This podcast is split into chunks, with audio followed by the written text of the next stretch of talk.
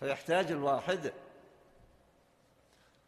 إلى أن يحاول في أداء الصلاة أن يستجمع فكره وأن يتصور أنه يناجي رب العالمين.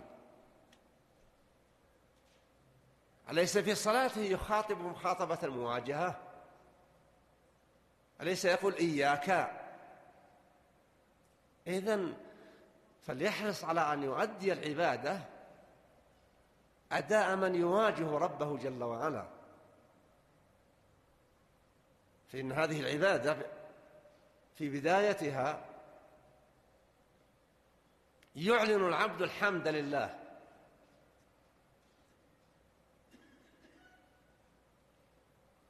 وأنه رب العالمين المالك للخلق وأنه الرحمن الرحيم. فإذا انتقل من هذه الأحوال الثلاث. التمجيد والثناء.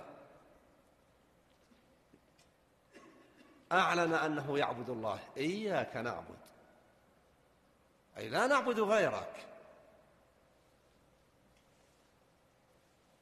كثير من الناس يقول هذه ويعتقد أنه حققها ومع ذلك يحلف بغير الله.